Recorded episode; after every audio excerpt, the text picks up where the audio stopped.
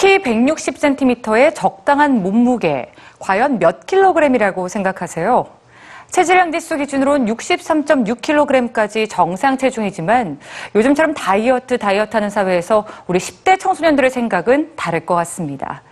아이들이 이처럼 마른 몸을 선호하는 이유 함께 보시죠. 얼굴과 머리 모양, 차림새는 똑같고 몸매만 다른 사람들.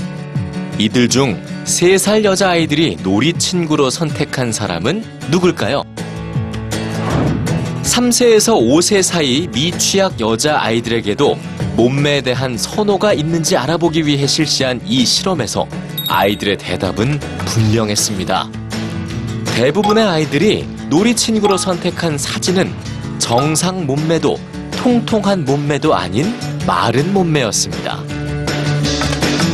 게다가 형용사와 사진을 매치하는 실험에서도 통통한 사람에겐 부정적인 형용사를 마른 사람에겐 긍정적인 형용사를 매치시켰죠.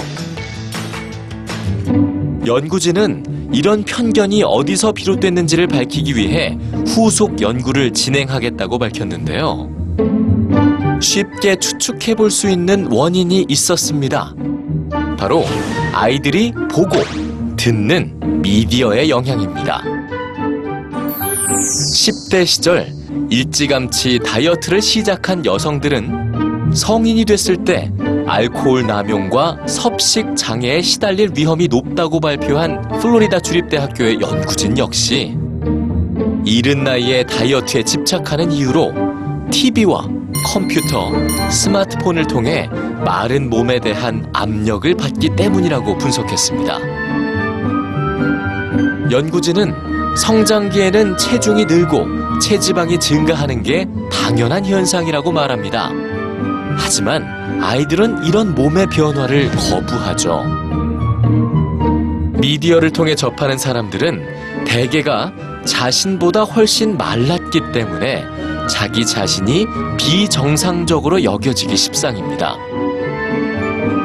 실제로 SNS를 사용하는 12세에서 16세 사이 소녀들 40%는 자신감을 상실했고 50%는 몸무게가 늘어나는 걸 걱정했다는 연구 결과도 있습니다. 그런데 청소년들의 다이어트를 자극하는 SNS상의 사진들과 광고 사진들은 보정을 거치지 않은 날 것들이었을까요?